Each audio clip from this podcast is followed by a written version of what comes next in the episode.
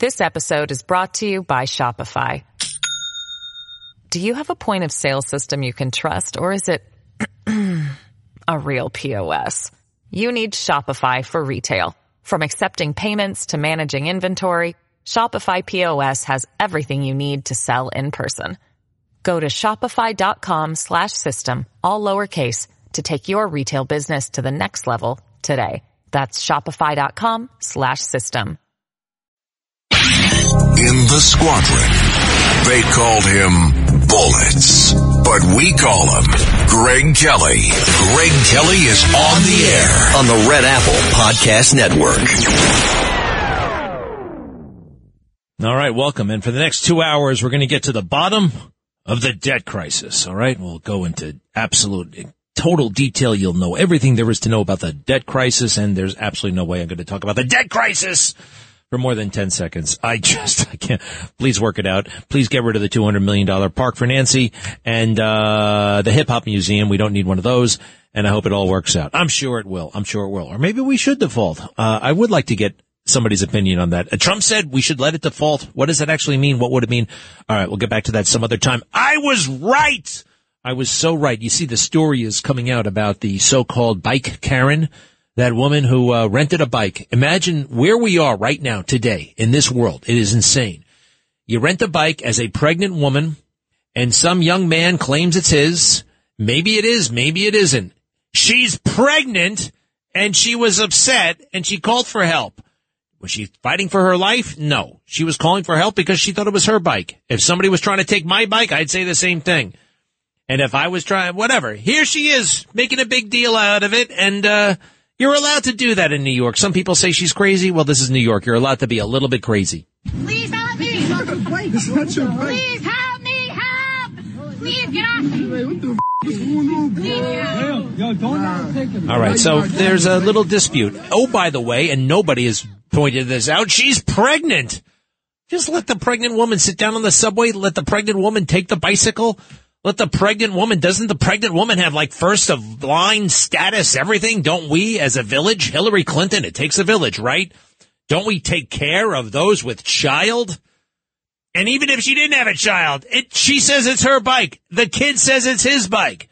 They're having an argument. I had three, three over the, this week, at least with the cab driver. Uh, let's see, who did I have a, one of my associate producers. I um, uh, maybe two arguments. Uh, well, my wife and I went at it pretty good. Uh, that happens. Uh, nobody called the police. The video didn't go viral. It was just two people having a disagreement about which way to come to work. How the hell this guy went down Lexington Avenue instead of Park Avenue is beyond me. But whatever. People can have a dis- uh, disagreement, right? You, you know, it's all coming out, by the way. It was her bike. We're hearing from her lawyer. Granted, it's her side of the story, but I, I he's got the receipts. It was her bike. Doesn't matter. Doesn't matter. This is all about race, isn't it? Mainstream fake local news. Go ahead. The confrontation grew quickly between the white hospital employee and young black men just getting ready for a bike ride. The white woman here is seen attempting to steal a city bike from a young black man, claiming she was threatened and was calling for help. Oh my goodness gracious. Maurice and Charday, Better-en-Moi are so offended. I can't imagine ever, ever anybody talking about race like that if the situation were reversed. Can you? Right? No, of course not. No, it doesn't happen that way. Anyway, they shouldn't be talking about race at all because race wasn't mentioned. Even the kids in the video aren't talking about race. She's not talking about race. Our fake news that wants us at each other's throats. They want to rip apart society. Why? Why? Why do they want it? Do they think it's more interesting? I guess. I don't know. I, I mean, wh- why? Why? Why would they be, why did they go into the news to begin with? Hmm? I tell you why I went in, because I'm a curious person. I kind of want to know what's going on in the world. I don't have all the answers. It's amazing. All these talking heads, all these people, they pretend they know everything. No, you don't. You know about hair and makeup and that big stupid plastic desk you sit at. Uh, most of you are very incurious. Most of you are totally vain. You know, I'll hand you anything. You'll read it. You know, black, white. Didn't anybody say, well, wait a second. Uh, nobody, she's not saying black. They're not saying white. Anyway, the lawyer's coming uh, forward with the receipts. It was her bike, and oh, by the way, she's pregnant. I noticed the mainstream media seem to be leaving that out of all the stories. She's with child. And I think that's pretty damn relevant, don't you? Hey, did you see Joe Biden? He almost took a terrible tumble uh, down the steps in Japan. He's over there in Japan at some Shinto shrine, and it's a very solemn um, ceremony he's participating in. It's a small flight of steps, and he almost loses it. Now, if you fall down the flight of steps, if I fall down a flight of steps, even as a younger person, it's uh, you know, oh gosh, you could really hurt yourself. If you're 80 plus, it could be fatal. It could be fatal. And let's stop with the charade that this guy is normal or that this guy is not 80, 81 years old. You're making him fake run. That's part of his problem. He always wants to show how vibrant he is and he does this fake run and he's on a bike that is quite frankly too fast for him. And you put him in that stupid bike ensemble, you know, the tight pants like he's going to ride in the Tour de France or something like that. Give me a break. Just give him one of those tricycle, tricycle bicycles. Remember those? The big, I'm not talking about for the kids, but for the big ones, for the adults.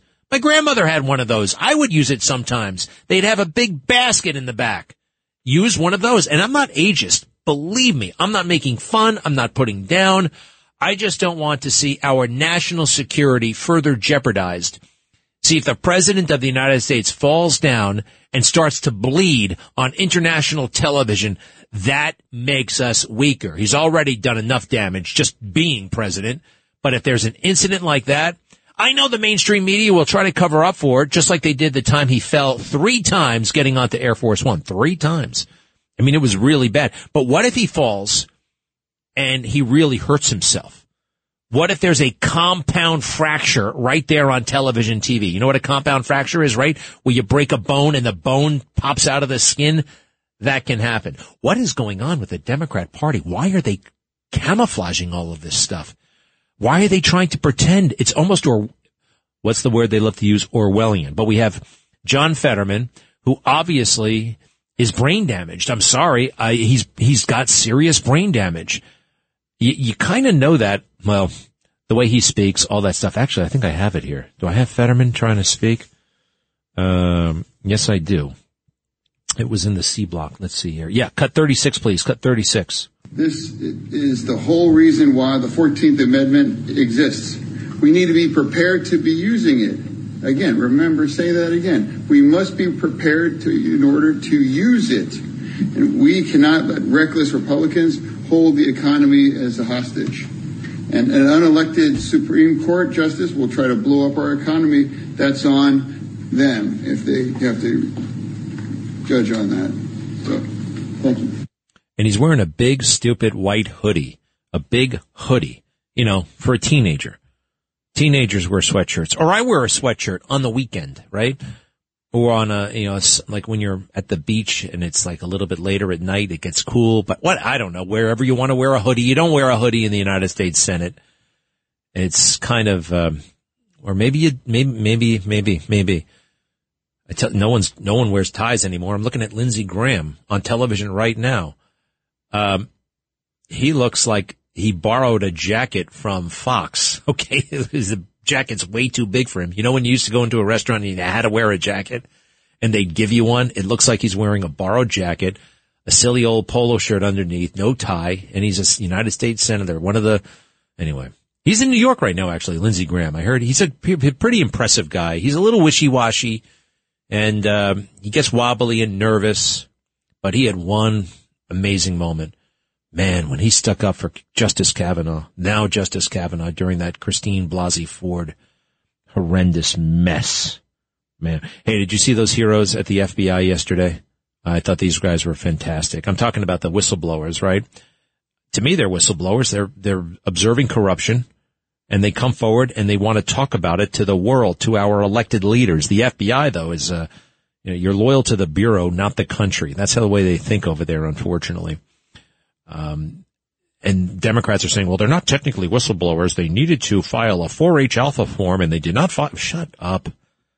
These guys are telling the truth about stuff, and they have for a while. And they're now they're actually doing it publicly, and they're putting their names and their faces out there. This is Garrett Boyle I think right now he's still in the FBI.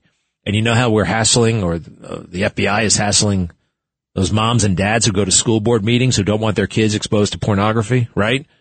Um, well, listen to this. Cut 19. A neighbor or, or somehow someone knew a parent that they believed was extreme. And so they called the FBI and reported that parent to the FBI. When citizens in this country get to a point where they can call the most powerful law enforcement agency in the world on their neighbor just because they disagree with them, that is chilling to the First Amendment rights of the people who are getting the FBI called on them. And that's the way it's set up. That's the way it's been set up. And treating them like domestic terrorists and sending an FBI agent to a school board meeting parking lot and taking down license plate numbers, license plate numbers. Hey, who remembers in The Godfather? Godfather Part 1. Uh, Connie's getting married to Carlo. That's not going to end well. It's the opening scene of the movie. And what happens? Sonny has his first meltdown. The FBI are out there taking down license plates numbers. And why would they be doing that? Because a bunch of mobsters are showing up, right? Organized crime. I mean, killers, loan sharks, you name it. They're there, right? So the FBI shows up and takes down the license plate numbers and Sonny comes out, wrecks the guy's camera, and, uh, spits at him. Uh, now we're doing that school board meetings, school board meetings. It's insane. Hey, there was another guy, an intelligence analyst with the FBI who's still an FBI employee his name is Marcus Allen, and he's pointing out that, well, you know, January 6th, the FBI only has one way of looking at January 6th. It was the worst thing that happened to this country since the war on 1812. And if you say, yeah, but what about the, the door that was left open by one of the cops? Shut up. That's a, you're a conspiracy theorist and you're a threat to America. Seriously. Uh, cut 22, please. Cut 22. It has been more than a year since the FBI took my paycheck from me and we're getting financially crushed. My family and I have been surviving on early withdrawals from our retirement accounts while the FBI has ignored my request for approval to obtain outside employment during the review of my security clearance. We have lost our federal health insurance coverage and there's apparently no end in sight. Wow. And why, why did they hassle him like this? Why, because of the January 6th stuff. Listen to cut 21. It appears that I was retaliated against because I forwarded information to my superiors and others that questioned the official narrative of the events of January 6. As a result, I was accused of promoting conspiratorial views and unreliable information. Because I did this, the FBI questioned my allegiance to the United States. So, how about that, huh? I mean, I guess they're questioning my allegiance to the United States. And because, uh, yeah, the, the, the conventional wisdom about January 6th is totally wrong. It's totally off. It's really, and if it isn't totally off, well, there, there are, there is evidence suggesting that a lot of things happen that need to be fixed. The cops leaving the door open, the cops escorting the, uh, the horns guy, Jacob Chansley, all over the place. The murder of Ashley Babbitt. How can you have January 6 hearings and not talk about Ashley Babbitt? Threat to America. This was the worst thing that ever happened. Yes, but the Black Lives Matter riots were the best thing that ever happened. Well, good for Marcus Allen for speaking up. But the price that these guys are paying is, uh, is real. I mean, one guy, you know, basically they made him move and as soon as he moved there, they suspended him. Actually here, listen to this. This is a real bureaucratic trick move that they would do. I've cut 23. In weaponized fashion, the FBI allowed me to accept orders to a new position halfway across the country. They allowed us to sell my family's home. They ordered me to report to the new unit when our youngest daughter was two weeks old. Then, on my first day on the new assignment, they suspended me, rendering my family homeless. they refused to release our goods, including our clothes, for weeks. All I wanted to do was serve my country by stopping bad guys and protecting the innocent. To my chagrin, bad guys have begun running parts of the government, making it difficult to continue to serve this nation and protect the innocent. Amazing and sad, right? Really tough stuff. Really tough stuff. Then you have Democrats getting forward. Oh, wait a second now. Wait a second. Wait a second. Now what's all this deep state, deep state stuff all about? They don't even believe in the deep state. They know what it is. This guy should be, are you, are you allowed to lie like this out loud? Cut 24, please. Cut 24. Do you believe that January 6th was uh, instigated by the deep state? Define the deep state, sir. I don't know. I sure don't either. Oh, oh, good. All right. Great question. Because it, it is a phrase frequently used by the former president of the United States, so it's it's out there. I don't know what it means either. I think it's kind of made up, like a boogeyman. Oh yeah. How about unelected bureaucrats who have been there for decades, who don't report to the people but report to themselves? There's absolutely zero accountability. How about the 77,000 people who work at the State Department who are not political appointees, who are career civil servants? They think they're better than the people they're supposed to be serving. We were warned about this. Actually, we were warned about it by Ooh, from Dwight Eisenhower to James Madison to Thomas Jefferson. We're in trouble. Do me a favor. Give me a moment. I have this, uh, well, I'll, pick it up when I come back. Thank you. This episode is brought to you by Shopify. Do you have a point of sale system you can trust or is it a real POS? You need Shopify for retail. From accepting payments to managing inventory, Shopify POS has everything you need to sell in person. Go to shopify.com slash system, all lowercase, to take your retail business to the next level today. That's shopify.com slash system. Greg Kelly, entertaining and informative. on the Red Apple Podcast Network. Big story about uh, Ron DeSantis' wife, Casey, in Politico. And I don't care about those things too much, but this one's getting a lot of attention in the political world. And uh, I don't like the piece one bit. They're giving Casey DeSantis a hard time um, because she's devoted to her husband. Now, I, I'm not for DeSantis. I think he's making a bad move by running for president. I think he should wait. He's uh, made some pretty bad missteps. This thing with Disney, which may have felt great at the time, uh, Bob Iger, the guy who runs Disney, who, oh, by the way, is from Oceanside, Long Island, um, just pulled a billion dollar building that they were going to build at Disneyland, I guess, and uh, they're not going to do it anymore because of because of all this friction between Disney and the governor's office. I don't like woke Disney, and I think there's a way to take that on, but you can't just stand in front of a podium all day long and say stuff. All right, that's uh that's Eric Adams for you, and a little bit that's like AOC. Remember when AOC shot her mouth off and it annoyed Amazon so much that they said, you know what, we're not going to build our headquarters in Queens. it would have been pretty good for the city. And she, she thought that was a victory. Anyway, that's kind of happening to Ron DeSantis. Ron DeSantis is married to this woman, Casey. Everybody says she's really smart, really bright, really impressive. And for those things, it looks to me like she's being punished.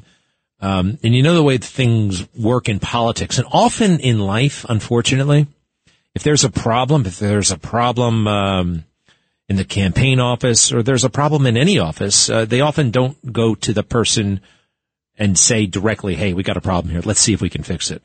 Uh, they talk to each other, right? They talk about it. They talk about it. And in the political world, they leak it, right? Nobody, nobody wants any responsibility that nobody's actually going to take that, that risk and that I think kind of decent thing to do. Hey, Casey, listen, uh, some of the staff is, uh, kind of feels like you're micromanaging them a little bit. We love you, but you know, I, I, just, there's a little bit of grumbling. I think you should know. No, it's much easier to anonymously say all these things to, uh, some reporter at Politico. And I don't like it. Um, so, uh, Nancy Reagan, oh, by the way, as well. That's what they did to her because she was so devoted to, to Ronnie. All right, do me a favor. There's the music again. Sorry about that. I'll get one more cup of coffee. I was on Sid's show today. Everybody said it was great. I hope. How does Sid feel? uh, thanks, Sid, very much. And uh, your calls in a moment. And and what the hell is the Bilderberg meeting? The Bilderberg meeting is happening right now, and it's potentially very dangerous. Greg Kelly on the Red Apple Podcast Network uh, Bilderberg meeting is like the most important meeting we've never heard of. It's a big deal. It's been going on for a while. They, it's like Davos, but more exclusive and possibly more sinister. More on that in, uh, in a little bit. Hey, Jordan Neely, the funeral, when did, I'm sorry, but this guy died. Let me look at my 18 days ago and the funeral is today. Uh, that's a little bit too long, right? I mean, for all kinds of reasons. Al Sharpton, of course, who never met Jordan Neely, is eulogizing him at the funeral. Does that make any sense whatsoever? Of course it doesn't. Uh, Joy in Brooklyn, hello. Hi, good afternoon. Good afternoon. I love the show, but I just want to say that physician's assistant her affect was off, and not only that, her eyes looked a little bit deranged. If that guy was stealing her bike or somehow any type of theft of services, she would have definitely called the police. She was basically going, "Help me, help me." Like really bland because it wasn't true. And then she's going to accuse someone of hurting her fetus. All right, I mean, calm down. Wait a um, second. Wait, wait. Now look, she may have been a little bit off, but this is New York. You're allowed to be a little bit off. Okay. Not everybody is, uh, as psychologically healthy as you and me. Okay. I mean, well, not me, but you. I mean, I'm sorry, but she, yeah, I saw that look in her eye. Maybe she had a 16 hour shift. Maybe she was having a bad day. Maybe she's a little bit weird. I mean, really, the way this thing was exaggerated and pumped up. And let me ask you something, Joy. Hey, can I hear the, can I hear the Karen? Oh, I gotta stop saying Karen. Can I hear the bike lady, please, screaming again? Can you run that? Please help me. It's not a bike. It's not your bike. Please help me. Help. Please get off me. Hey, what the f- What's going on, bro? Please get off me. Yo, yo, don't nah, take it, bro. Now you're not getting the bike, bro. Hey, now you're not getting the bike, Help. All right. You're not getting Get off. Get off me. Look, if somebody is taking her bike and it just may have been her bike, you know, wait, all right, it might have been her bike. Um, why wouldn't she say help? And can, let's listen, Joy, they didn't say one damn thing about race, did they? Did you listen to it? No. They didn't I'm say not- one thing even- about race. And I'm not- listen to what the I'm not media did. Hold on a second, Joy. I want to remind everybody. This is what the media said about that. The confrontation grew quickly between the white hospital employee and young black men just getting ready for a bike ride. The white woman here is seen attempting to steal a city bike from a young black man, claiming she was threatened and was calling for help. You know, I don't like white supremacy. I think it's totally hideous and wrong. And I think black supremacy is totally hideous and wrong. And that seems to be where this country is going. That woman's pregnant. She had an argument with somebody. She's been canceled. She's been suspended. I mean, this is crazy stuff. And Joy, you're telling me that she seemed a little bit weird. Fine. She's weird. I can, yes. But this is, you know, we got the right to be wrong too, by the way. If she's wrong, if she's in the wrong, does she deserve to lose everything and globally cyberbullied and three weeks later, Joy and Greg are debating it on the radio? I don't think this should be, it's been totally blown out of proportion. I'm definitely not saying that she should lose her job. I'm just saying if everyone take a look back and watch her demeanor, it certainly wasn't something normal, her reaction. And let me tell you, everyone has a right to be a little bit weird in New York. We live in New York City. Probably we have the most weirdos, weirdos anywhere in the world. Well, probably except for, for Paris and other parts. However, that type of behavior, and you know, we have to take it. I will take it back there. You don't have to take it there. That type of behavior is what got black men killed back in the day. God, oh, God, wait, that that kind of be, wait, wait, wait, that kind of behavior, what? got black men killed. All right, that's the thing. I'm sorry. No, this is not 1957. All right, I can't. We can't talk about Emmett Till every time some white woman is in any kind of distress and it involves a black man. Sometimes they are. This woman may have had her bike being stolen, and she has a constitutional right to ask for help. And she also, I believe, should not be accused of trying to get somebody killed. It's just a cheap way out. Now our culture, our media especially, I mean, they're frantic. Joy, I'm sorry. I can't every moment of every day think about what happened 70 years ago. I just can't. In the moment, here's where we are. You think this is what she was trying to do? Get these people? Maybe she just wanted the guy to get off a bike that she actually rented and was hers. No, I never said she wanted to get them killed. I never even said that. Now, you were going somewhere along those lines. No, I was saying if this was back in those times, maybe even just, we don't have to go very far, maybe the 60s, that is the type of stuff that could have gotten them killed, depending on the state you were in. Well, we we're don't not have to there anymore. only- And we- we're not there anymore. And this is a working woman in New York City, and she had an argument. And now, really, I think the culture is really trying to send a message She's to people, in, especially to white women, that you got to sit down and shut up and vote Democrat, or this this society is going to be very, very unkind to you. Society's already unkind to everybody, unfortunately. So, say that if you if you do look at it from a different perspective, it's it's white women who are usually behind all. No, you know what? No, usually that sound that does not sound fair at all to me. And oh, by the way, I've inundated with videos all day long. All right, all day long of horrible things happening. This isn't one of them. And if you want to talk about race, if you really want to talk about race, we can talk about how black on white crime is about 45 times more likely than white on black crime.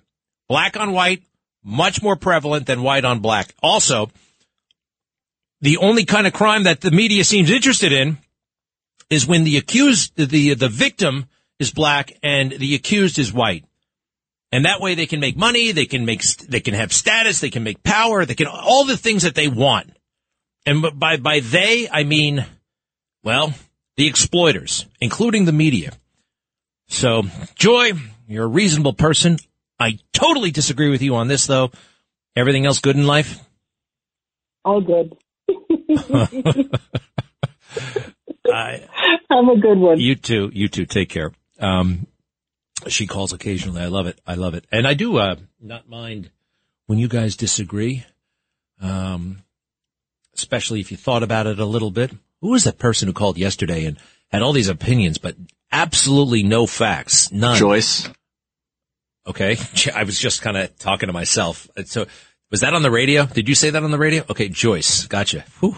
I can't, like came from inside my head. All right. Um, we're done with the FBI. I mean, we're done with the FBI. Sorry, but if the FBI comes and they want information, uh, I learned something this week. They won't let you take a picture of their badge, but you can ask for their identification and write all the information down. And, uh, I feel bad for some of the agents out there because listen, there are still federal crimes to investigate, but too many of them have been dispatched to hunt people down for January 6th, people who didn't break anything, people didn't hurt anybody, and also uh, the stuff related to the pro-life movement. If you're a little bit too active, a little bit too vocal on pro-life matters, you just might get a call from the FBI and you just might be arrested if you brush up against somebody at a, an abortion clinic. You know, that guy, Mr. Houck from Pennsylvania. What happened to him? Uh, total and complete disgrace. Hey, I am totally out of my routine today. I got to tell you, I'm now, I don't know if it's a function of age, but I really do have a routine. Number one, I don't start eating until 11 in the morning. Number two, I run virtually every day now, three to four miles. I'm pretty damned, I, I'm impressed with myself. I finally have a healthy habit. But a couple of things happened this morning. Number one, I had a banana for no particular reason, way too early. Um, Sid Rosenberg, I love doing the interview with him. That took a half hour. So, and then, uh, an old friend called and that took another half hour. Then I did not have time to run. And coming in here, they had bagels, pumpernickel bagels, which happens to be basically my favorite food in the world.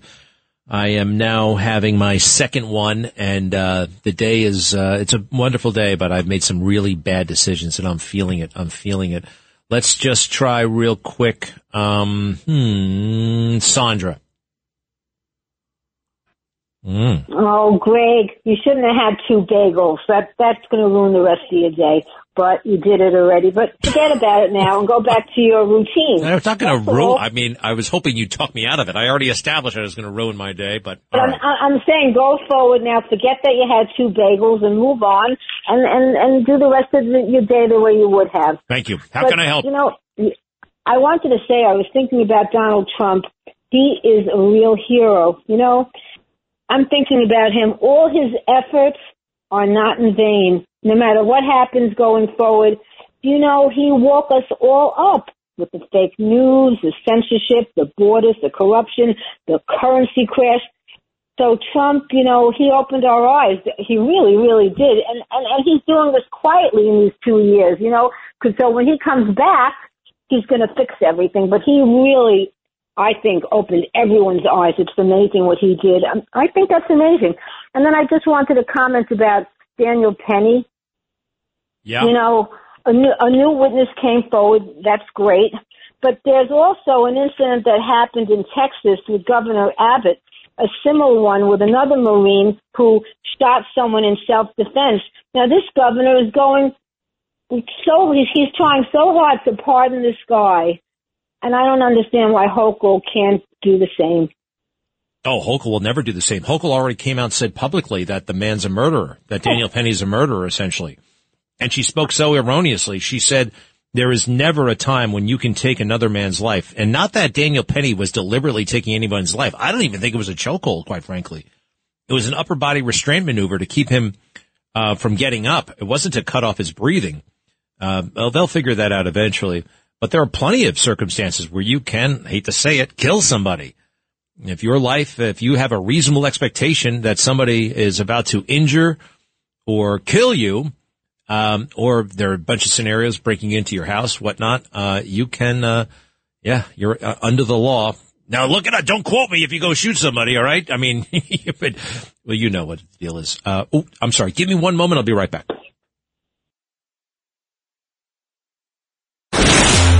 Greg Kelly, entertaining and informative on the Red Apple Podcast Network.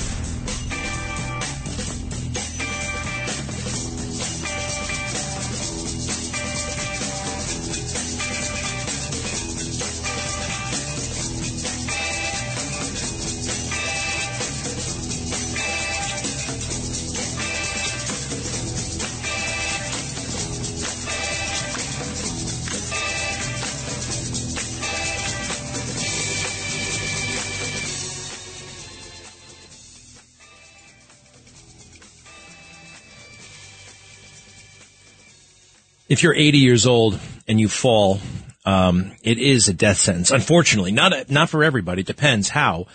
It's it would be an international issue. Any any president, but this one, you heard him mumbling the other day. This can't go on for much longer.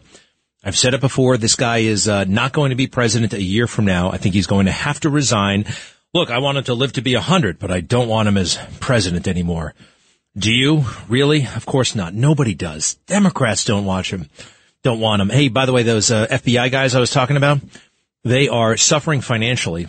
And why is that? Well, they're whistleblowers and they came out against a Democrat regime. And that is, uh, that's cancel culture territory. If you are a liberal and you're a deep stater and you come out against Trump, well, everything is beautiful for the rest of your life. Cut 28, please. Remember that pudgy colonel from the army? Vindman? Cut 28. Joining me now is retired Army Lieutenant Colonel Alexander Vindman. His new book is called Here, Right Matters, an American Story. It comes out tomorrow. Colonel Vindman, it is an honor to have you here. Thank you for being with us. Alexander Vindman is an American hero. The courage he displayed is, was extraordinary. We have this career military professional trying to do the right thing. I think we should all stand and give Colonel Vindman a, a, a, a show of how much we supported him. Stand up and clap for Vindman. get your, get up there. Who we are. That's who we are. We are not what Trump is. Wow. What are we? Coup plotters. This was a damn coup. There were multiple coups against Donald Trump. They failed, although arguably one worked. Arguably one worked. The January 6th stuff, I don't believe the election results. I'm allowed to say that, folks, and I can make the case. Absolutely. Especially regarding Pennsylvania. And every pattern for the past 70 years of uh, presidential elections thrown out the window for 2020. All the bellwether counties, certainly the bellwether states, I don't think there's been a uh, anyone to become president without winning Florida and Ohio, except for Biden somehow. You got to win one or the other. He loses both, and Joe wins the whole damn thing. Remember, they had a oh, he got a record number of votes. Why did it take until Thursday to figure that out? I don't trust mail-in voting. Only in states where it's been long established and they know what you're doing, and you take the initiative to get the ballot yourself when they just mail out the ballots any old way, and they do that in Nevada and a bunch of other states, it's a huge problem. They took advantage of COVID. They threw out all the rules. I actually heard an election official. I'll never forget it. It was in Washington state, very, very liberal. They've had mail-in voting for a long time. And in the middle of COVID, she says, I'm getting calls from all over the country. How do we set up these systems? You know, how do we do mail-in voting? And she said, you're all five years too late. You can't throw this stuff together at the last minute. And they did. And you know the results. Do you believe that stuff? Hey, not only was, uh, uh, Mr. Vindman, I call him Mr. now, he's no longer a colonel. Mrs. Vindman got a really nice deal. Mrs. V- the wife of the whistleblower, they kiss her butt. Cut 29, please. Cut 29. Joining me now is Rachel Vindman. Her husband, Alex Vindman, testified during Trump's first impeachment trial. Uh, she is also the host of a new podcast called The Suburban Women Problem, which debuts today. Rachel, it is great to see you again. Thank you for coming on. Isn't that totally beautiful? Wow. The, the, the, the suburban women are the, what, what, who cares? And they're hanging out with Arnold Schwarzenegger. Vindman now does guest appearances in uh, movies and TV shows, playing himself. Who were those guys yesterday? Marcus Allen, Garrett O'Boyle. You ever going to hear about them again? Stephen Friend? What will happen to them? Will they ever get their, will they ever get their lives back? Christopher Wray is in charge of the FBI. And when he was trying to get that job, by the way, we have Chris Christie to thank for Christopher Wray. They were law partners. Christopher Wray defended Christie during Bridgegate. And in my opinion, uh, Chris Christie was guilty as hell in all of Bridgegate and all those poor people, innocent people went to jail. He should have. Anyway, Christopher Wray, here's what he sounds like when he wants the job. Cut 25. Is there any reason we the Bureau has never grown complacent and continues to work tirelessly every day to protect all Americans. I think the role of this committee is special with respect to the FBI, and I would do everything I could to ensure that we're being appropriately responsive and prompt uh, in dealing with, with all the members of the Senate, but obviously especially this committee. I would uh, do everything in my power to try to ensure that the FBI is being not just as responsive as possible, but as prompt as possible in responding to appropriate oversight requests. Absolutely. My experience in trying to find solutions is that it's more productive for people to work together than to be pointing fingers, blaming each other. Uh, and that's the approach I've tried to take to almost every problem I've tackled, and that's the approach I would want to take here in working with this committee. Wow, he went to the Barack Obama school of making the mundane seem somehow profound, right? Um, he didn't mean any of that stuff. Oh, by the way, he did not mean one word of it because uh, when he finally got the job, well, he's been blowing off subpoenas. Uh, the FBI is not accountable to the people, blowing off the judi- judiciary. Um, and also on weekends, on Fridays, he takes Friday afternoon off, and especially in the summer. Uh, let's see here. 26, please. Is there any reason we couldn't uh, accommodate them for 21 minutes or whatever Democrats want second rounds to? Yeah, Senator, I, I uh, had had a flight that I'm supposed to be hightailing it to out of here, um, and I had understood that we were going to be done at 1:30, so that was that's how we ended up where we are. He didn't want to stay around for any more questioning from our Democratic leaders. Yeah, even the Democrats, right? Why? Because the FBI jet was waiting to take him on vacation to the Adirondack Mountains. That's uh, that's where he's been going since he was a little kid, and they still have a big dumb house up there. Um, although nice, many of the houses up there are nice, but he blew off the American people to go on a private jet. The FBI has a jet for the director. This is the problem. Um, these guys who have no, they've never really worked in law enforcement. He's a lawyer, all right? He's never carried a gun or anything like that. Same goes for Jim Comey. And they get totally dazzled by all the toys, right? All the police cars, the boats, uh, the, the, the protection, uh, the guys with the little wires in their ear, and a plane and a helicopter. If you look back at Russiagate, and Comey is a major, major figure, and if you read the Mueller report, every time anything significant happened, and Bob Mueller was involved in it. He was either on an FBI plane or in an FBI helicopter. He was just milking it. And that's what they do. And then they want it. They just get addicted to it. They think they deserve it. Um, they don't. And that stuff often gets people in trouble. They abuse it. They misuse it. And it should have gotten Christopher Wray, quite frankly, bounced or impeached because I got him here lying to Congress. Is this too nitnoid of a detail? I'm sorry, but Chuck Grassley was the guy who said, "Hey, can you stick around?" And he said, "No." Listen to this. I know the music is up. Cut 27.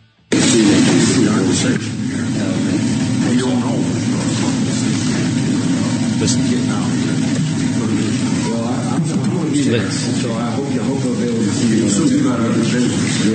All right. He said, you have other business. And he said, yes. And then Wray runs out of the room to catch that FBI jet, which we own. Greg Kelly on the Red Apple Podcast Network.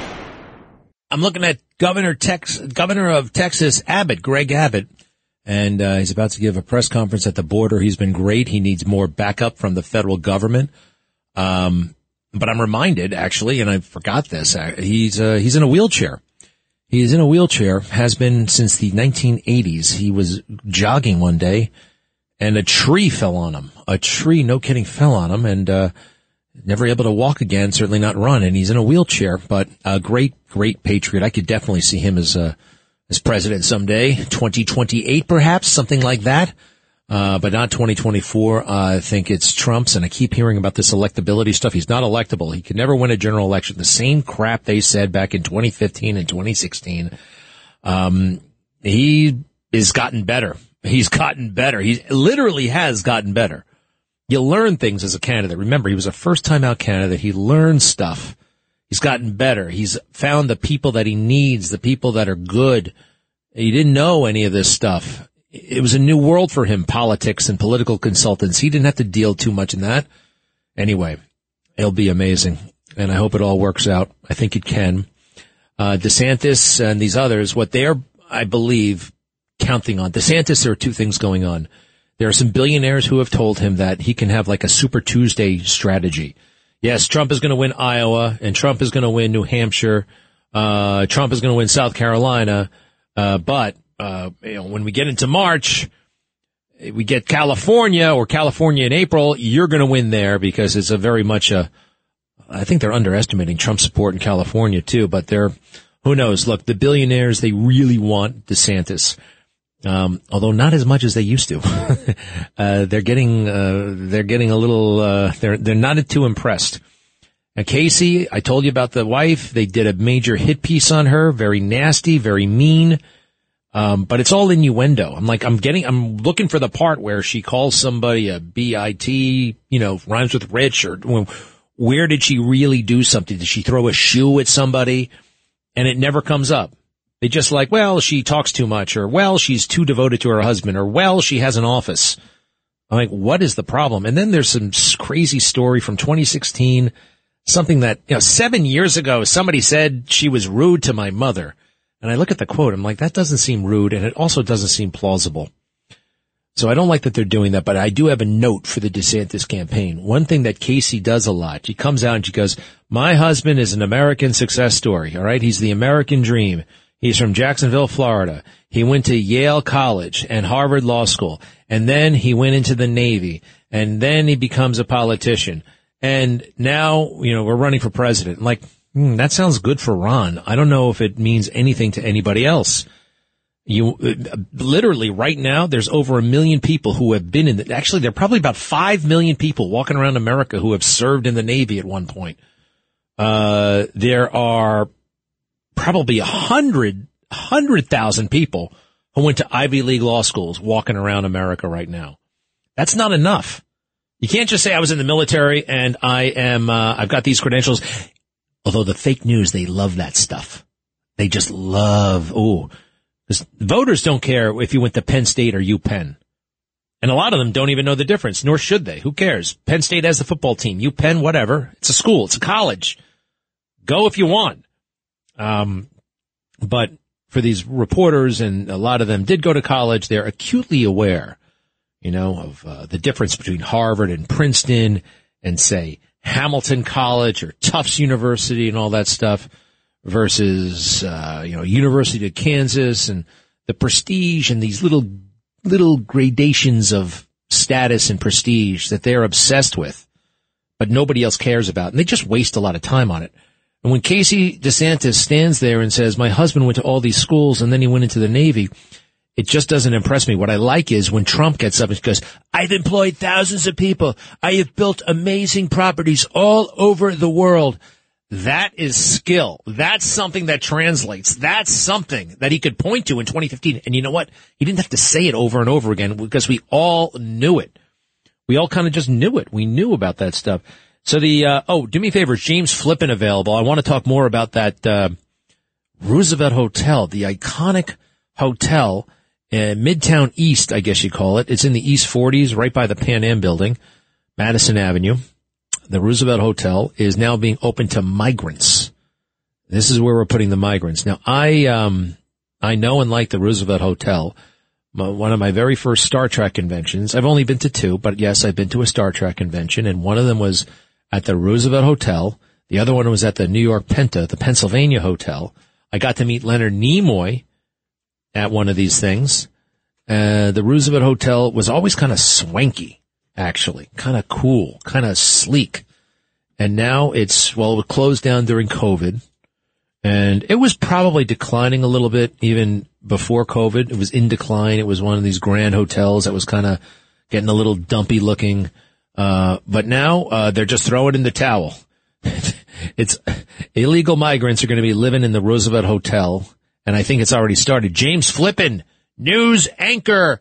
Sir. Hey, welcome- Greg. Welcome back. Yeah, thanks for having me. What's going on with the Roosevelt Hotel? So you're right. They just started that today. The Roosevelt Hotel in Midtown Manhattan is going to be used as a migrant processing center. It's open 24-7. Not only are they processing newly arrived migrants there, but if you live in the city and you're a migrant, you can go there to get answers on what services are available to you. Previous to this, they were using the Port Authority bus terminal as the welcoming center. That kind of seems a bit more appropriate. I mean, right? I mean, the Port Authority is known for being a dump. It's, known for not being nice. It's not very welcoming. No. So, uh, well, not very welcoming. I mean, it's a bus depot. That's where the buses should go. Go there. Well, yeah, but I mean, the buses are still going there, but I guess then they make their way from the bus terminal to the Roosevelt Hotel. Look, if we had a skilled governor or a skilled mayor, they would have been on the phone working this problem before it ever got to New York. This should not be happening.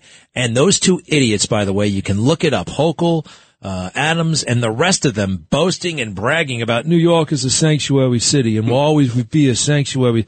Did you ever actually think about what that means? No, you didn't because, you know, it just felt good. Somebody gave you some notes. You put on a brand new white shirt and a tie and that dopey suit from Suit Supply uh, and you feel great. That's all it is with him. He just wants to be on television. Look at me. But he has no idea. So is this, wait a second. It's just, okay, it's the information center and then they sleep at the hotel. Well, some migrants are getting rooms there. Yes. They're also using it as shelter in addition to that processing center. And then I have an email into City Hall right now asking for clarification on this because apparently it's a three year lease that the city signed with Roosevelt for this purpose. Yeah. And I don't understand why three years. Why not just a year? Well, this is a permanent plan. You know, I mean, they want to rearrange society. They're bringing all, you think the Greg Kelly candidacy for mayor stands a chance with all these people coming in and Eric handing them, uh, ballots, probably with his name already on it? Because don't forget, the city council has attempted to let illegal immigrants vote in city elections. They sure have. They sure have. That might have even passed. I can't remember. No, I mean, it did, but it was totally unconstitutional. I think it got thrown out by the state court. Um, all right. So what do we do? I think we got to go undercover and go over there as migrants. I could say I'm a migrant from, uh, where- Argentina? Where do I look like? I, uh, no, I'd have to be, well, they're coming in from all over the world. I could say I'm coming in from the Czech Republic or Yeah, something. sure. That's not going to work. All right. Diego, you're our man. I'm sorry. All right. I mean, come on. Let's face it. You, uh, right? You could pull this off. You could totally pull it off. You, you were born in Mexico, right? You speak the language. What do you say? You go undercover. Seriously. Find out what the hell's going on there. I think you should. Oh, that would be so good. You go in there. I'll you do it. say, you say, you say all these things. I think I have tuberculosis. I, uh, I, I think I, uh, they want me for a murder in Mexico and they want this and they just be, go in there like a crazy person and, and, and see what happens and see all the free stuff they give you, right? I'll do it. All right, let's do stuff, it. yeah. News, news anchor, news director, Diego. Let's set it up, okay? I mean, it sounds like a worthwhile experiment. I mean, sure. it doesn't take much long. Let's just do it right. You can go now. I gotta, I gotta finish my shift. All right. Somebody's Well, as soon as, soon as that's done, we got to find out what the hell's going on over there. And um, I don't like it. I think that, I mean, something had to happen with the Roosevelt Hotel. I didn't like that it was closed. Period. You know. All right. Well, James, I'm glad you're on it. Anything else I should know? Uh, just that it's uh hundred and twenty-five million dollar lease, three years. What else is hot? What else is going on in New York right now? Uh, outside of the migrant stuff, I mean, yesterday they announced a new plan to crack down on shoplifting. I saw that plan. It, it, like Eric, did Eric go to a nursery school to get it? It is the silliest, smallest, dopiest. I mean, he does realize that people will read this stuff and be like, "Who? What? It made no sense. Yeah, I, I couldn't really understand. It basically said that businesses are going to share information about repeat offenders. And that will, uh, uh, he's, he really is pathetic. It's just like his gun plan. Look up his gun plan. It's eight pages long.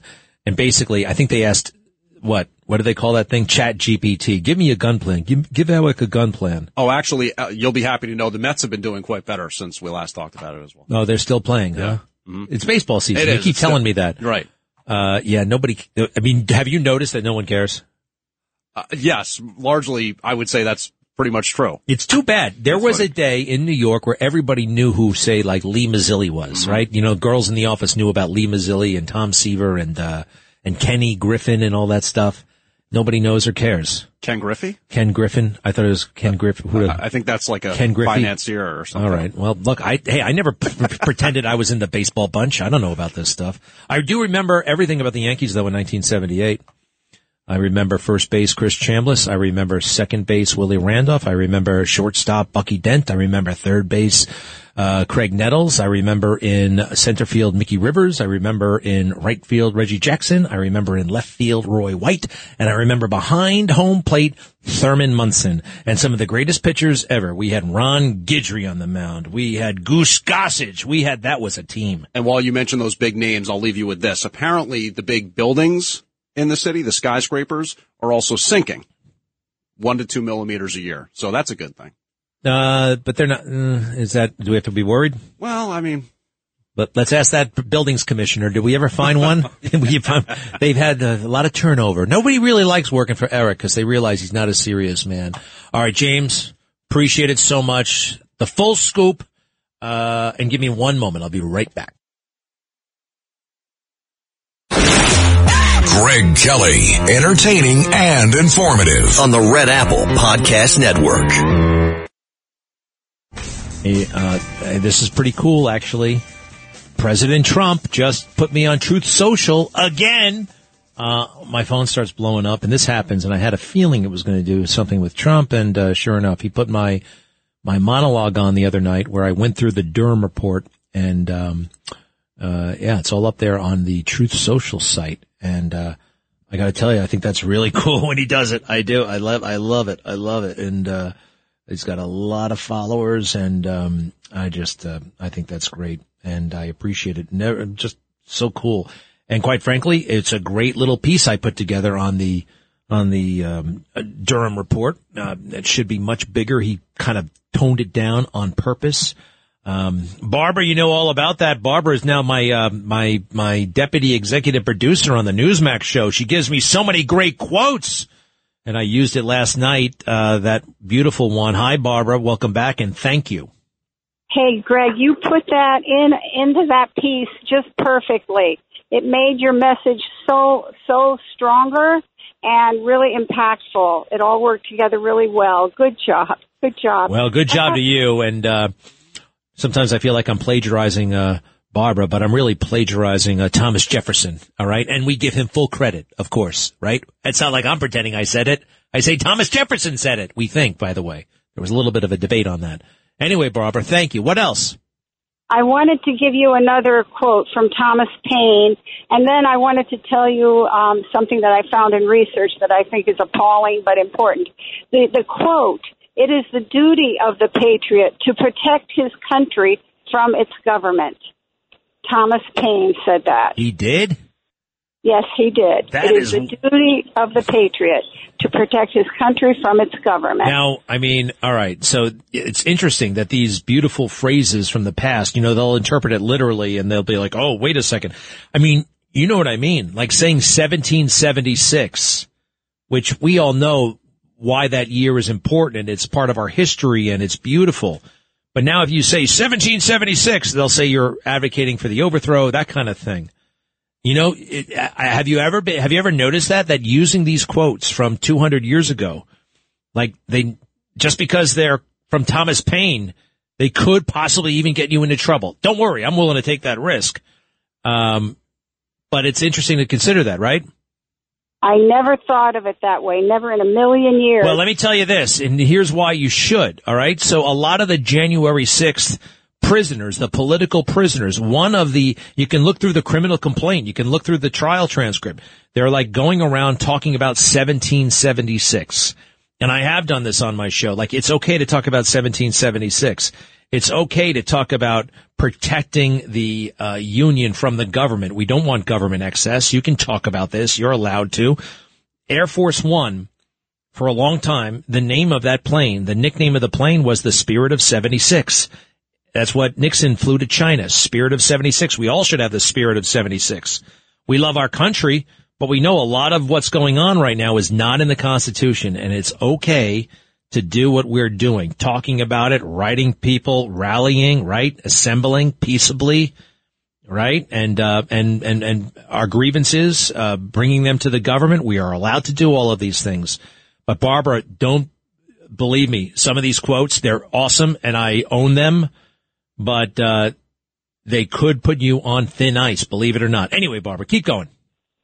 Oh, well, that took my breath away, I'll tell you, because I never thought of that.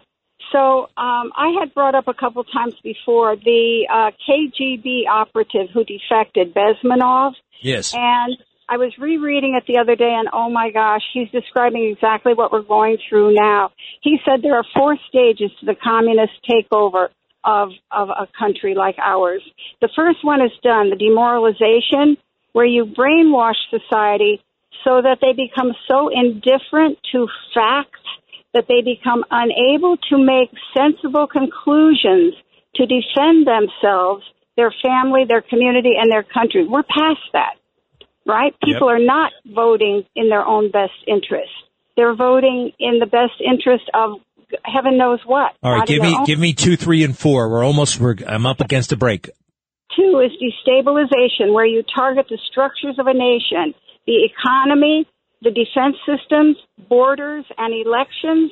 So we're we're into that very well, and we're going into the third stage, the crisis, which is the change of the power structure and the economy.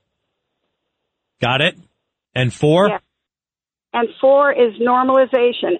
After the violent change of power structure and economy, normalization, the country is taken over, and you're living under a new ideology and reality. Bez, Bezmenov, right? Bezmenov. It's yes. amazing. And you know what? The nor- the normality. It's like that pregnant woman wanted her bike, and she's the one being canceled for sticking up for herself and saying, "This is my bike." How dare you do that? Normalization. She's being canceled because she stood up for herself. Wow. Uh, Barbara, once again, a million thanks. Greg Kelly on the Red Apple Podcast Network. The Democrats, uh, we're losing this argument.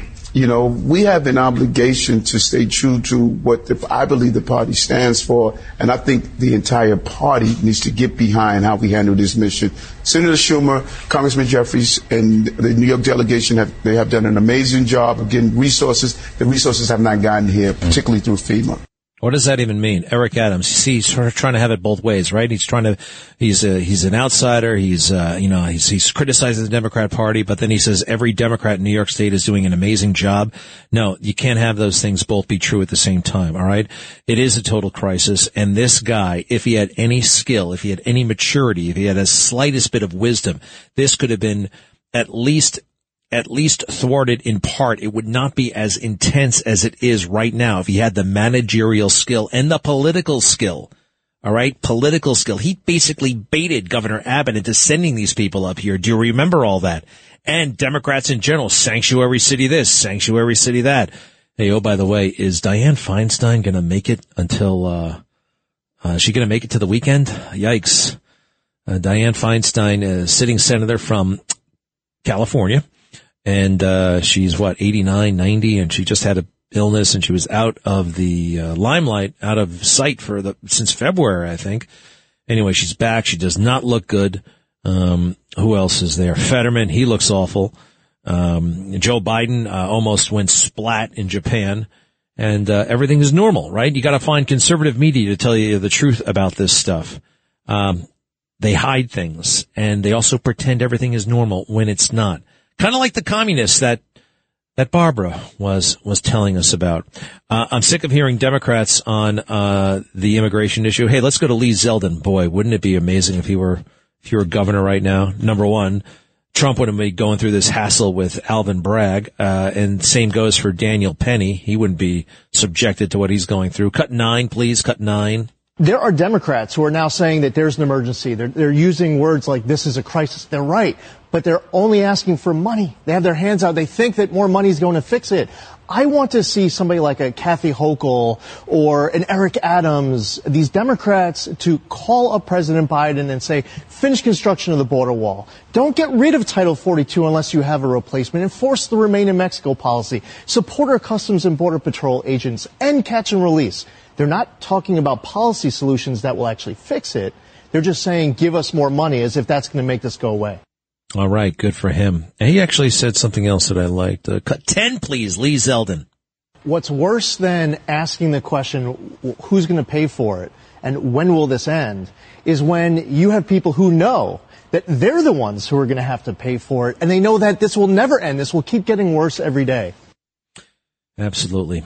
I wonder what the next move is for him, huh? Anybody know? Uh, gosh almighty. I am looking at another weird video of Joe Biden getting too close to, hate to say it, but it's happened before, children. Children. It's just, it would make any parent uncomfortable. And here he is at the White House and he's just touching these kids that are not his children a little bit too, just being too close to holding their hands, stroking their hair. Wait, is it? And he has this affect of, I'm sorry, what's the phrase? A dirty old man. It looks very sinister and very weird. And it's not just with little kids. It's with young women, middle-aged women, older women. It's with uh, Hillary Clinton. It's, uh, why is he bringing them? Where is he bringing them? This is before he went to Japan uh, to bring in two little kids who are not his. He doesn't know that. I don't know. I don't like it. Did you see he brought his granddaughter to, uh, to Japan? Maisie is her name. Maisie, but no Navy. Maisie, but no Navy. Navy is the unacknowledged child in, where is she now? She's in, uh, she's in Arkansas. Hi, Gail. Welcome back from Staten Island. Good afternoon, Greg. You know, last night, thanks for showing those excerpts on your show of the whistleblower hearings. To watch those young men swear before the administration, they only wanted to serve the FBI for the greater good. They were berated and lectured by sarcastic narcissists. It was heart wrenching. When that young man spoke and his voice cracked after he told how he was moved across the country and then lost everything, it was heart wrenching. It made me think of when they had the other hearings with Madeline Breen that lost her son and that Dan Goldman tried to dismiss her and she as a lady schooled him. Oh, that was right. And, and Dan Goldman tried the same little stunt. That guy is all ambition, not much in the way of ability. Uh, he's going to be hanging around and annoying us for a long time to come. Gail, thank you very much. Hey, have you ever heard of Mark Dice, the world famous YouTuber? This guy has a, a greater following, a greater presence in the media than all of CNN and a lot of other fake news combined. Uh, his videos are famous for taking apart the establishment, the hypocrisy that pervades so many aspects of uh, our country. Mark Dice, welcome back. How are you? Pretty good. Congratulations on Newsmax's new success, crushing the Clinton News Network. Looking forward to you guys overtaking Fox News very soon. working on it, working on it. Hey, I have heard of this Bilderberg conference, uh, but I'm not that familiar with it. You're all over it. What is, is it the Bilderberg thing and, and what is it exactly?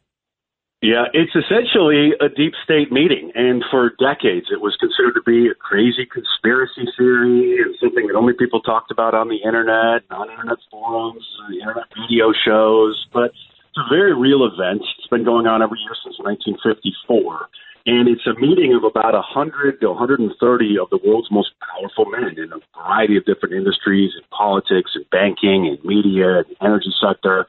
And they get together for these private three day meetings. It's called the Bilderberg Group because they first met at the Bilderberg Hotel in Oosterbeek, Holland. That's just sort of their name. Kind of like the mafia, you know, they don't really have a name. It's just their thing, man. It's just, hey, it's just the Bilderberg Group over there. But, you know, for years, decades, it was just a conspiracy theory, and no media outlets would take it seriously. They would never cover it anybody who would ask a politician or somebody who had attended because there would be leaks, there'd be independent journalists who would cover it. Jim Tucker had a source in there for decades, and he had been reporting on it. Alex Jones had been reporting on it. And if you asked any of these people, and there's video clips of this, asking Hillary Clinton in 2008, hey, what's going on at They- Bilderberg? They all play dumb. All right, They so now know about it. the word is out though. I'm looking and uh, look, the Daily Mail has something on it. CNBC has something on it. So they do call it secretive. So who's there and what are they? What are they trying to do? This is essentially an elite consensus building society. It is a secret society in a sense. So they talk about the issues of the day. They have what's called Chatham House rules. So nobody who is in attendance, and now we do know who they are. We just kind of smoked them out of their holes, but nobody will reveal what was talked about or who else was there or who said what.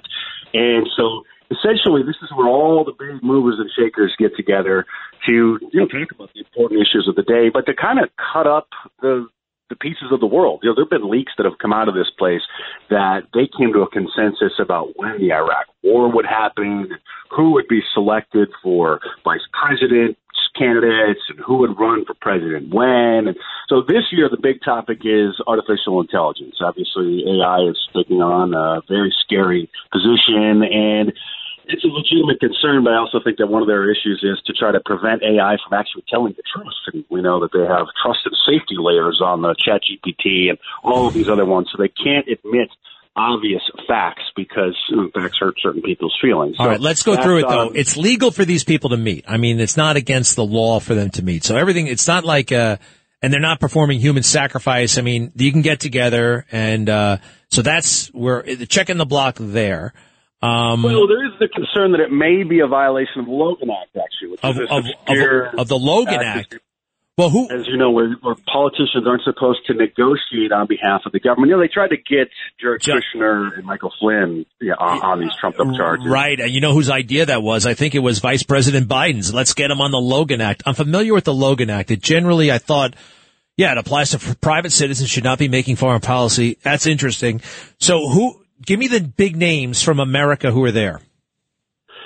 You got Henry Kissinger, who's a staple over there. You got uh, NATO Secretary General Joseph Stoltenberger is over there. I mean, not even Americans; these are just globalist names. But Pfizer CEO was there, Albert Bourla, a couple years ago. Anybody who's anybody other than mostly sitting politicians or a sitting president's never going to attend. That's just their schedule's too tight. But we have a list of some of them. A lot of media figures there.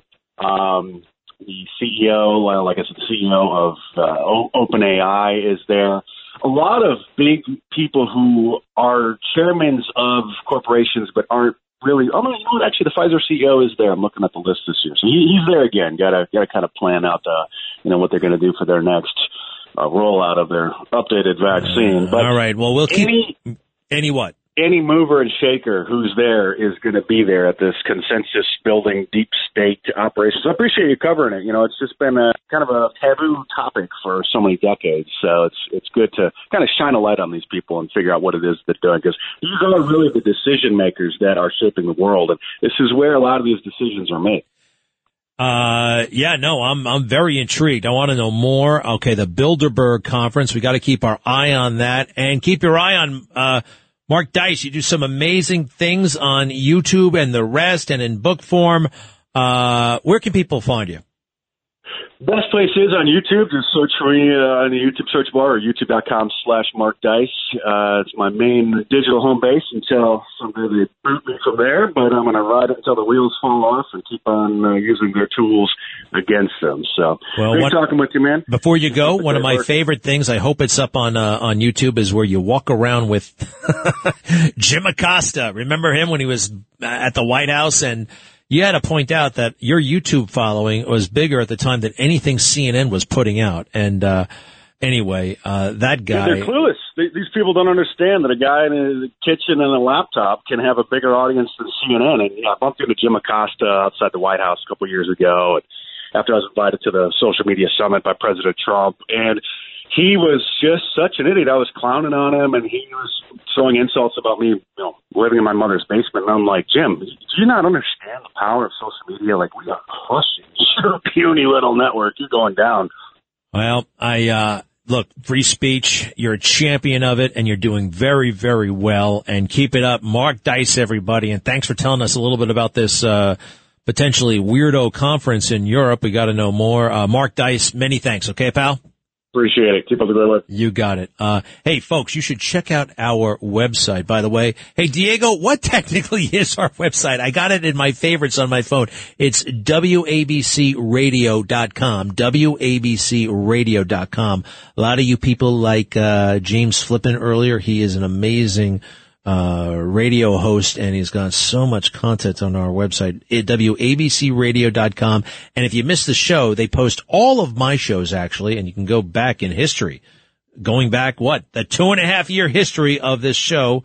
It's all there. All the gaffes, all the times I said something that I probably shouldn't have.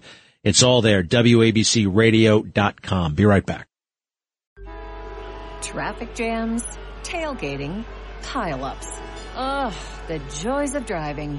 How could it get worse? The federal government wants to have a say in what you drive. That's right. The Biden administration's EPA is pushing mandates that would ban two out of every three vehicles on the road today. Don't let Washington become your backseat driver. Protect the freedom of driving your way. Visit EnergyCitizens.org. Paid for by the American Petroleum Institute. Greg Kelly, entertaining and informative on the Red Apple Podcast Network. All righty, all righty, all righty. Uh, yeah, that routine, deviating from my routine really messes me up. I realize, why did I eat those stupid uh, bagels? I didn't eat lunch when I normally did, so I am totally and completely out of whack. I got to turn things over to you guys very quickly because I got Rudy Giuliani. He's setting up, and we're going to talk to him in just uh, about a minute. Jacqueline in Brooklyn, hi. Um, I'd like to comment on this Christopher Wray thing. I wasn't aware until you just mentioned that he is on the taxpayer's dime, uh, enjoying the luxury of a private jet, quote unquote, chauffeuring him to his vacation home in the Adirondacks. My opinion is that's got to stop, and he should reimburse the American taxpayers for every single penny every time that private jet chauffeured him there. Absolutely. You know what? It's actually not a private jet. It's our jet. We own it. All right. That's government property. Use it when you want to surveil, uh, I don't know, drug dealers and, uh, you know, something happening in the ocean, but don't take it on vacation to the Adirondacks. Thank you very much. And, uh, let's try one, one more. Maria, you've been on hold for a while. Hi, Maria. I'm just, you know what? I'm just going to say happy Friday, Greg, and don't worry about the bagels. You didn't have Fritos, right? I did not actually. I came Oh, close. You're good. All right. You're good to go. You're the best. Thank you, Maria, very much. And with that, we have America's Mayor, Rudy Giuliani, joining us once again. Hello, Mr. Mayor. Greg, I had to talk to you. I'm here in Washington in the deep state, the swamp. Uh, how you, how you, how you holding up down there? What's going on? What are you doing down there? I had to appear at a hearing on uh, the case in which those ladies in uh, Georgia are suing me on a two and a half hour discovery hearing. It, uh, completely boring and no no big deal. It was like, where's document one thousand six hundred and twenty two? Well, it's right here. Here's the document. well, wait a second though. I just saw the paper that uh, prosecutors down there in, in Atlanta are saying uh, basically clear the schedule for early August, and the the news is reporting that it's possible that you know an indictment or something could come down in August, first two weeks. You have any indication of that? I don't. I don't. I don't. I don't. All I can tell you is when I finish my grand jury testimony, the district attorney has to take a picture with me.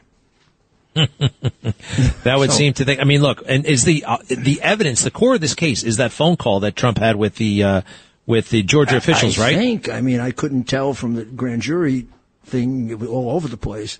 But, um, yeah, I think it's the telephone call. And of course, they're, they're leaving out the fact that the, that the uh, attorney general had a report five, six days after the election that John Solomon broke a year ago that raised what was 48 major irregularities with the election. And he hit it.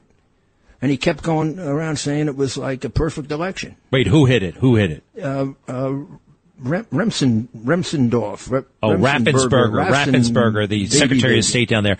Yeah, Mr. Integrity. Just ask him, right? He's a real head Yeah, case, that that would guy. blow up any any case, and and the president clearly was referring to the fact that the president had evidence that there were hundred thousand possible fraud situations, and he basically he was saying, "Can't you find eleven thousand out of that?" The President didn't know that the sneaky guy had a report on his desk with 48 unresolved objections raised by his own people, which he hid. I, it's unbelievable. Hey, Mr. Mayor, let me just get me, the overall climate right now in America is there's one way to go. The corporate, legal, uh, entertainment. I mean, our culture is, you know, Trump is a threat to democracy. Uh, those who support him are deplorables and also a threat to democracy. Um, and lawyers are really adhering to that. And that, oh, by the way, is a threat to democracy. If you deviate, they'll come after you. And this is quite frankly why I think 100%. Bill Barr got scared and Durham put out that report, which let's face it, there's some dynamite stuff in there, but it is so shrouded and so politely He was a presented. jerk. I mean, a, a terrible thing he did to the country. I mean, how can you write that report and not demand that these people be prosecuted? I mean, basically, it was clo- it was close to treason or sedition. They tried to unseat lawfully elected president on false, concocted testimony paid for by Hillary Clinton. My goodness, I mean, that's Benedict Arnold. All right, two things though. Do you think Barr picked him um, with that kind of mandate in mind? Look, Yeah. you, you Barr, got Barr picked him knowing he's the slowest guy that ever lived. I mean, there are prosecutors like that. I had them in my office. They take five years to come to any conclusion. They're good, they're smart, but they're they're ponderous. And even if you read, if you read, you're a good writer. You read it. There's there's about uh, you know 100 pages unnecessary. It's totally, it's the most maddening thing to read. And I, I don't know if you heard me on the show. I was like, there's one line in there where the FBI surveilled, uh, you know, Manafort, uh, Papadopoulos for nine weeks and found nothing inculpatory. Now, inculpatory is a word that lawyers might use. Yeah, I know right. exculpatory. Nobody uses the word inculpatory. I know what it means, but they they, they made it seem so benign on purpose. The whole thing, even the conclusion. But I mean, think about it. If you go back and do a little analysis just from your memory, most of the incriminating information that he brought out, even the devastating stuff about the meeting in the White House, and I mean, it's ex- extraordinary that Obama knew about this. We knew all of that before the election. It could have been prosecuted before the election. What, what, what was he aging it like wine? So, with all this known, we know it now, and these guys have not paid any kind of price. It was That's outrageous. I saw Strock, uh, you know, Strzok, to, Strzok on television dismissing the report the night it came out. Sure. Same for McCabe. And the entire culture is just like shrugging their shoulders. Eh, who cares? Conservative media, quite frankly, hasn't done a very good job covering it. Um, and everything just kind of continues on. Everything, and, right? And and the main purpose, or one of the main purposes of criminal law, is completely frustrated deterrence. There's no reason to believe it won't happen again because nothing was done to punish it. In fact, we can do better than that. It did happen again because after that, they hid the hard drive, which was equally as heinous a crime by the same group of people. that is interesting. Now, wait, wait. Deterrence is a part. Ooh, that's good, right? Deterrence is one of the three main reasons it goes back to ancient England for the criminal law. And what deterrence is there when you can basically try to overthrow a government and nothing happens to you? Then you do it again, right, with the hard drive, right? What are the other two things? Deterrence and what else? Deterrence, justice for society, and punishment. I love it. Wow. It's, it's if I can give it to you in Latin if I can remember it. Ah, you're amazing. I know you can. Uh, Rudy. Uh, you know, you do an unbelievable job. You really do. Thank you. Thank you, sir. No, and uh, you know, you know, you know, you're one of my heroes, and uh, love to be on with you. thank you, sir. Uh, to be continued. I'll see everybody tonight at ten o'clock, and Rudy's next. The Ma- America's mayor. When you need mealtime inspiration, it's worth shopping Kroger, where you'll find over 30,000 mouth-watering choices that excite your inner foodie. And no matter what tasty choice you make, you'll enjoy our everyday low prices, plus extra ways to save, like digital coupons worth over $600 each week. You can also save up to $1 off per gallon at the pump with fuel points. More savings and more inspiring flavors make shopping Kroger worth it every time. Kroger, fresh for everyone. Fuel restrictions apply.